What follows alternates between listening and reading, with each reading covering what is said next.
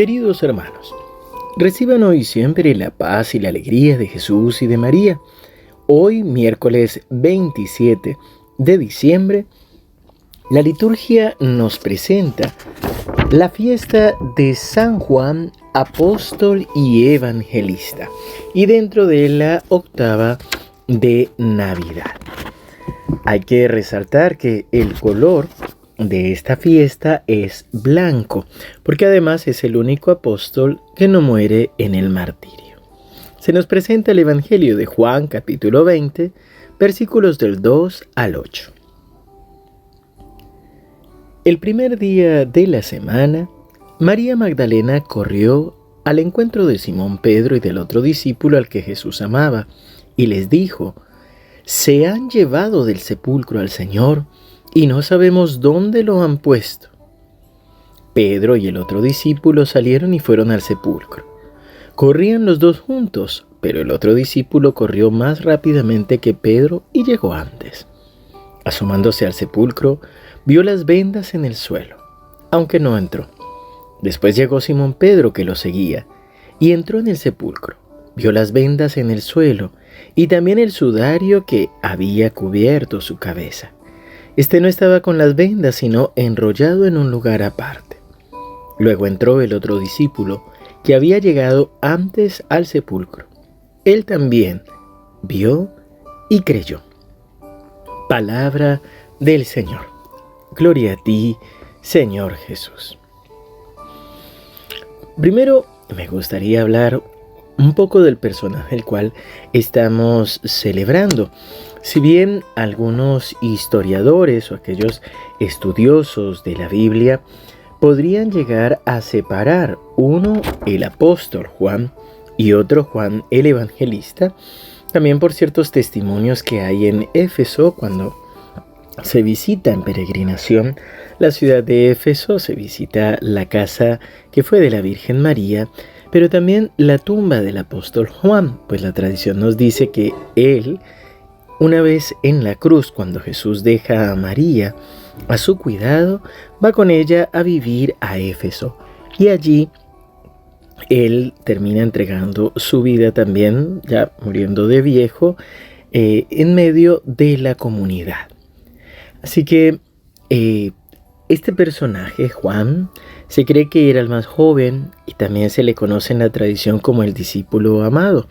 Si bien en el Evangelio encontramos esta descripción, eh, creemos también que es, este, es esta frase, este personaje que en el Evangelio aparece como el discípulo al que Jesús amaba, es también un elemento del Evangelio que el escritor sagrado usa para invitarnos a nosotros a ser ese discípulo al que Jesús amaba. Creo que ¿cuál ¿a quién de nosotros no nos gustaría poder ser ese discípulo, ese discípulo que se come al lado de Jesús, que se apoya en Jesús, que le pregunta a Jesús, ese discípulo que sabe reconocerlo y salir a su encuentro también. Pero em, hay otro elemento más que vale la pena rescatar. Juan se cree que era el más joven de los discípulos, que entregó su vida totalmente al Señor, no tenía, no se le conoce familia, sino que se dedicó al cuidado de la Virgen y después a la evangelización. Y mm, escribe este evangelio, el evangelio de Juan, con esa comunidad un poco más desarrollada, es decir, teológicamente, con un Jesús que ya es plenamente hijo de Dios y que se da a conocer y que Él simplemente da testimonio de lo que ha vivido. Y eso es lo que vemos en el Evangelio. Si bien se conoce al discípulo al que Jesús amaba, este discípulo sale al encuentro, pero también sabe esperar a Pedro, que es la autoridad, que es la jerarquía, y acompaña y da testimonio. Y en medio de esta fiesta de la Navidad, también es la invitación que se nos hace a ti y a mí que podamos también dar testimonio de Jesús. El mismo Jesús que nace en un pesebre es el mismo que muere en la cruz y que resucita. el mismo que sale a nuestro encuentro para darnos vida y vida en abundancia. Por eso la invitación está y la clave está en esta última frase del Evangelio. Luego entró el otro discípulo que había llegado antes al sepulcro. Él también vio y creyó. Al igual que los pastores, ellos fueron, vieron lo que el ángel les había dado, lo que el ángel les había dicho y creyeron. Te invito a que oremos.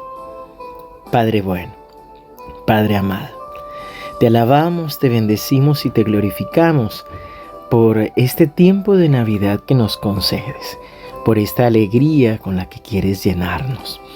Hoy Señor te damos gracias también por el apóstol Juan y por el Evangelio, por los escritos que nos ha dejado. Hoy Señor te pedimos que nos concedas la gracia a cada uno de nosotros de ser también como ese discípulo amado. Hoy Señor nosotros también queremos seguirte fielmente. Hoy también queremos salir a tu encuentro con el discernimiento y la prudencia, la sabiduría que viene de tu Santo Espíritu. Señor, enséñanos a detenernos a tiempo, enséñanos a esperar la autoridad, enséñanos, Señor, a caminar, a avanzar contigo. Ven Espíritu Santo y ayúdanos a abrir nuestros ojos para que nosotros también podamos entrar en los misterios de la fe, que podamos ver y creer. En el nombre del Padre, y del Hijo, y del Espíritu Santo. Amén. Queridos hermanos, que el Señor los siga bendiciendo abundantemente. Les recuerdo, esta tarde los esperamos por nuestro canal de YouTube 18.30 horas de Argentina para vivir la adoración al Santísimo Sacramento, adorando al Divino Niño en el pesebre y preparándonos también para interceder por todos los santos inocentes. Otra buena noticia es que mañana 28 de diciembre, estaremos estrenando en nuestro canal unas oraciones de protección grabadas eh, con la voz del Padre Gustavo Hamot, para que cada día podamos empezar también nuestro día con estas oraciones pidiendo la protección y el amor del Señor. Seguimos unidos en oración.